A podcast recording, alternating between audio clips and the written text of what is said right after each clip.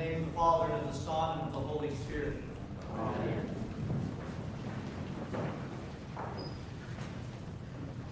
So, my friends, it appears that we are to have kind of a three-week series where one truth has been building on another, and it continues today.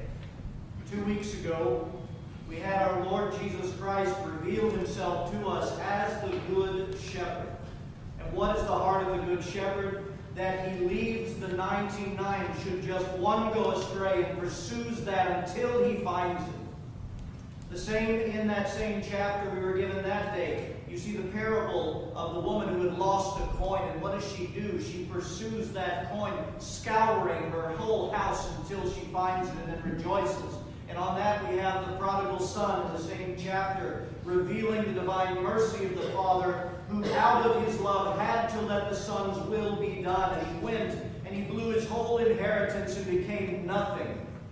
And yet, when he came to the humility of wanting to return to his father's house, he heads back knowing he can only be taken as a servant because of what he's done. But the father doesn't treat him that way. We see the divine mercy of Jesus Christ unveiled, where he comes and restores not only his clothing, but he restores the full sonship to his son. That was that week. Last week, we had the remembering St. James and the calling of the first disciples who forsook all and followed him. And we asked the question, what does it take for the Christian to live a life that forsakes all for the sake of Jesus Christ? And the answer to that was this, that all of us, save no one, all of us must come to a point of allowing God to so show us within ourselves, to, to undo us, so that we become undone before Him and we offer Him and we ourselves experience divine mercy. And only those who experience the divine mercy of Christ have a prayer forsaking all, following Him all of their days. And now, in our gospel reading for today, we are still on the calling of the first disciples from the Gospel of St. Luke in chapter 5. And again, we see something more about what it is to truly live a life as a disciple of the living Lord Jesus Christ. And I think it's very important that when we look at this gospel reading, that we really put ourselves into this scene and try to experience the relational progression that we see here, where the humanity of the three disciples absolutely collides with the experience of the divine the Lord Jesus Christ, the blessed Word of God. Because this encounter that we're talking about does not begin with the miraculous catch. Listen to verse 2 of Luke 5. So it was, as the multitude pressed about him to hear the word of God, that he stood by the lake of Gennesaret. Then he got into one of the boats, which was Simon's, and he asked him to put out a little from the land and he sat from that boat and taught the multitudes. What was the first experience of these disciples, St. Peter, James, and John? What was the first experience that they had, these disciples he would first call to follow him? They heard the Word of God proclaimed words of life, words of His kingdom, words of the mighty salvation of God on behalf of mankind. St. Peter, then known as Simon, was right there in Jesus' boat. It was his boat that Jesus was in.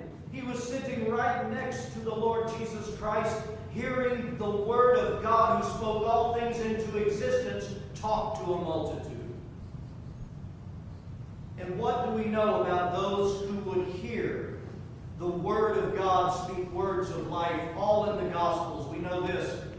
There was absolutely no neutral in any soul. When they heard the words of life come from Jesus Christ, there was one of two reactions. One was to deny him, to reject him, and some would even go so far as to kill him for what he said. But then the equal and the opposite is true. There are also those who heard the word of life coming from the word of God, and their hearts would burn within them.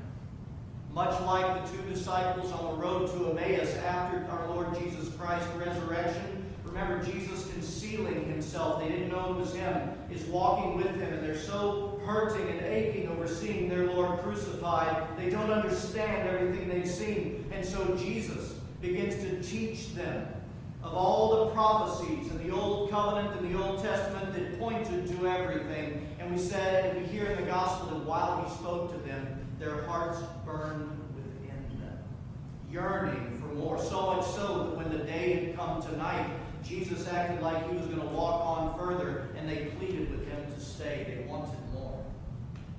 This was the experience of those first disciples, and it deeply impacted their souls. And so, what happens next? Simon Peter, remember, had been fishing all night in futility. He had caught nothing with all of his physical labor all through the night. We find in verse 4 when Jesus had stopped speaking, he said to Simon, Launch out into the deep and let down your nets for a catch. And then we hear Peter's response. And I want you to hear that in Peter's response, we will see both Peter's absolute humanity and then we'll see him reach beyond his humanity. Here's his response Master, we have toiled all night and caught nothing. There's the humanity, there's the reality. I'm, I'm exhausted. But his sentence doesn't stop there. And everything God wants to show us today has to do with the next half of his response to Jesus asking him to push back out in the deep and let down his nets. For here are his words Nevertheless, nevertheless, at your word I will. At your word I will let down the net. It's as if St. Peter is saying, I know everything that I have experienced so far, and it has been fruitless, and it has been of no benefit to me, my business. It's no benefit to anyone else. I know all of this. Nevertheless, despite this disappointing and futile existence and experience at your word, I will. Let down the net. The five most important words out of all of that, that I pray we get into our souls to live as a disciple, a true disciple of Christ, because these are the words of a true disciple of Christ. Five words. At your word, I will. At your word, I will. What was it that granted St. Peter faith enough to go against his past experience, frustrating as it was, and do the bidding of Christ? And I tell you, it was the experience he had as his soul had experienced Christ as the Word of God taught, the blessedness of the kingdom of God and his salvation.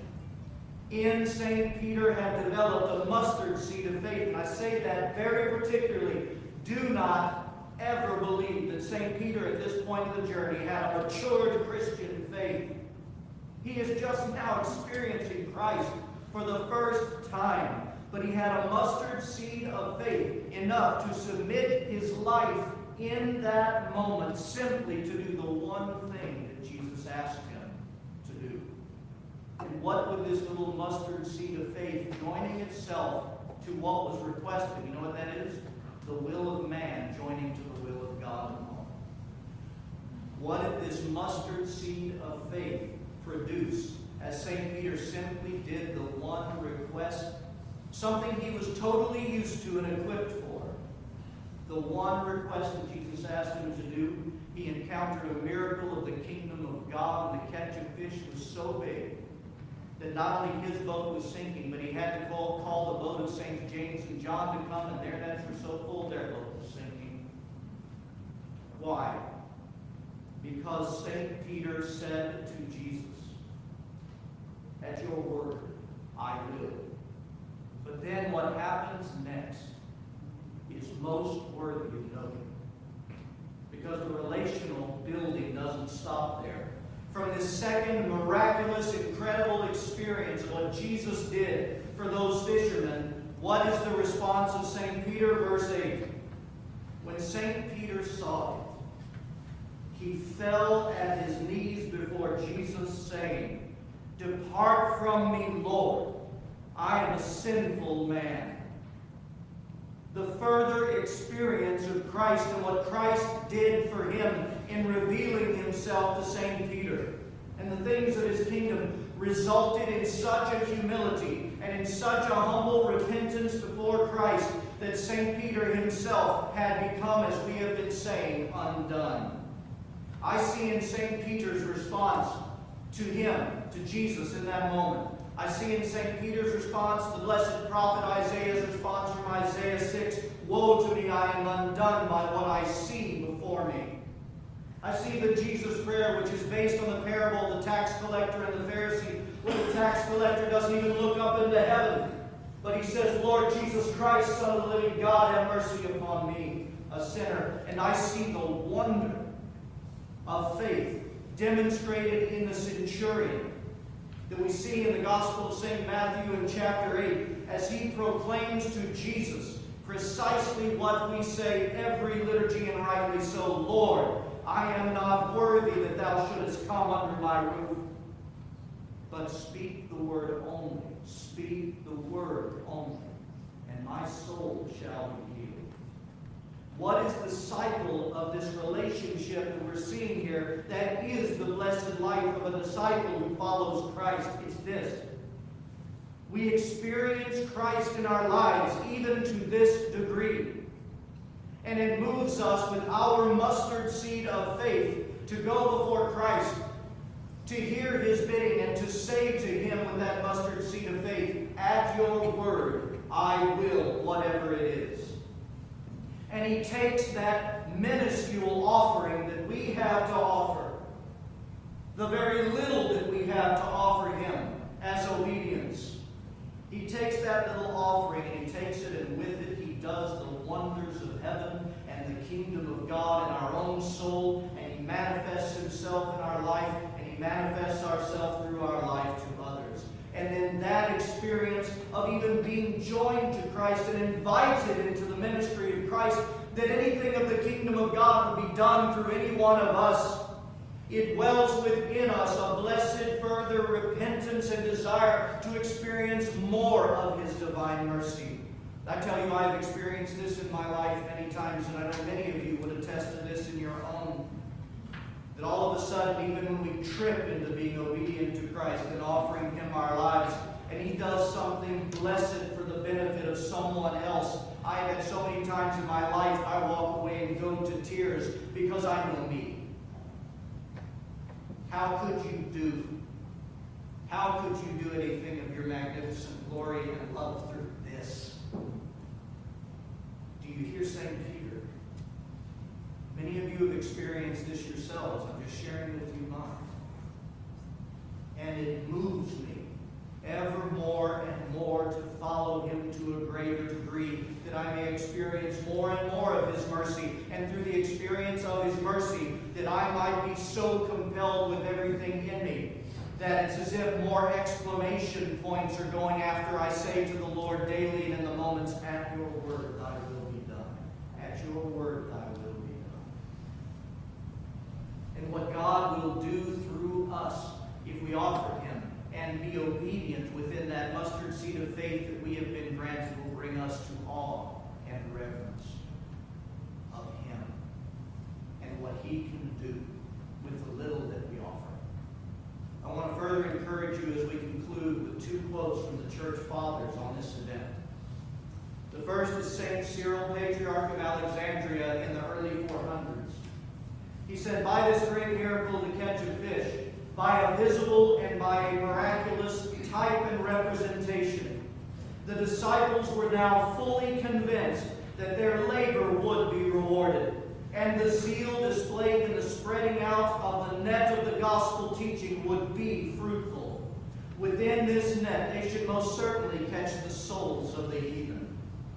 St. Maximus, Bishop of Turin, also early in the 400s, said it this way It is as if he were saying, Through the whole night our fishing was brought us nothing, and we have been laboring in vain. But now, I will not fish with fishing gear, but I will fish with grace, not with diligence acquired by my human skills, but with the perseverance acquired by being devoted to you, O Lord.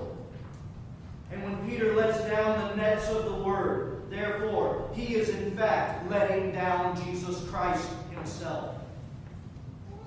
From the mustard seed of faith, these disciples who forsook all and followed him lived their life to say, At your word I will. And Jesus took their offering, and as the blessed Eastern Rite hymns say so beautifully, profoundly about their ministry, that Christ, through the little they offered themselves, Christ would fish the universe. What will God, what might God do through you?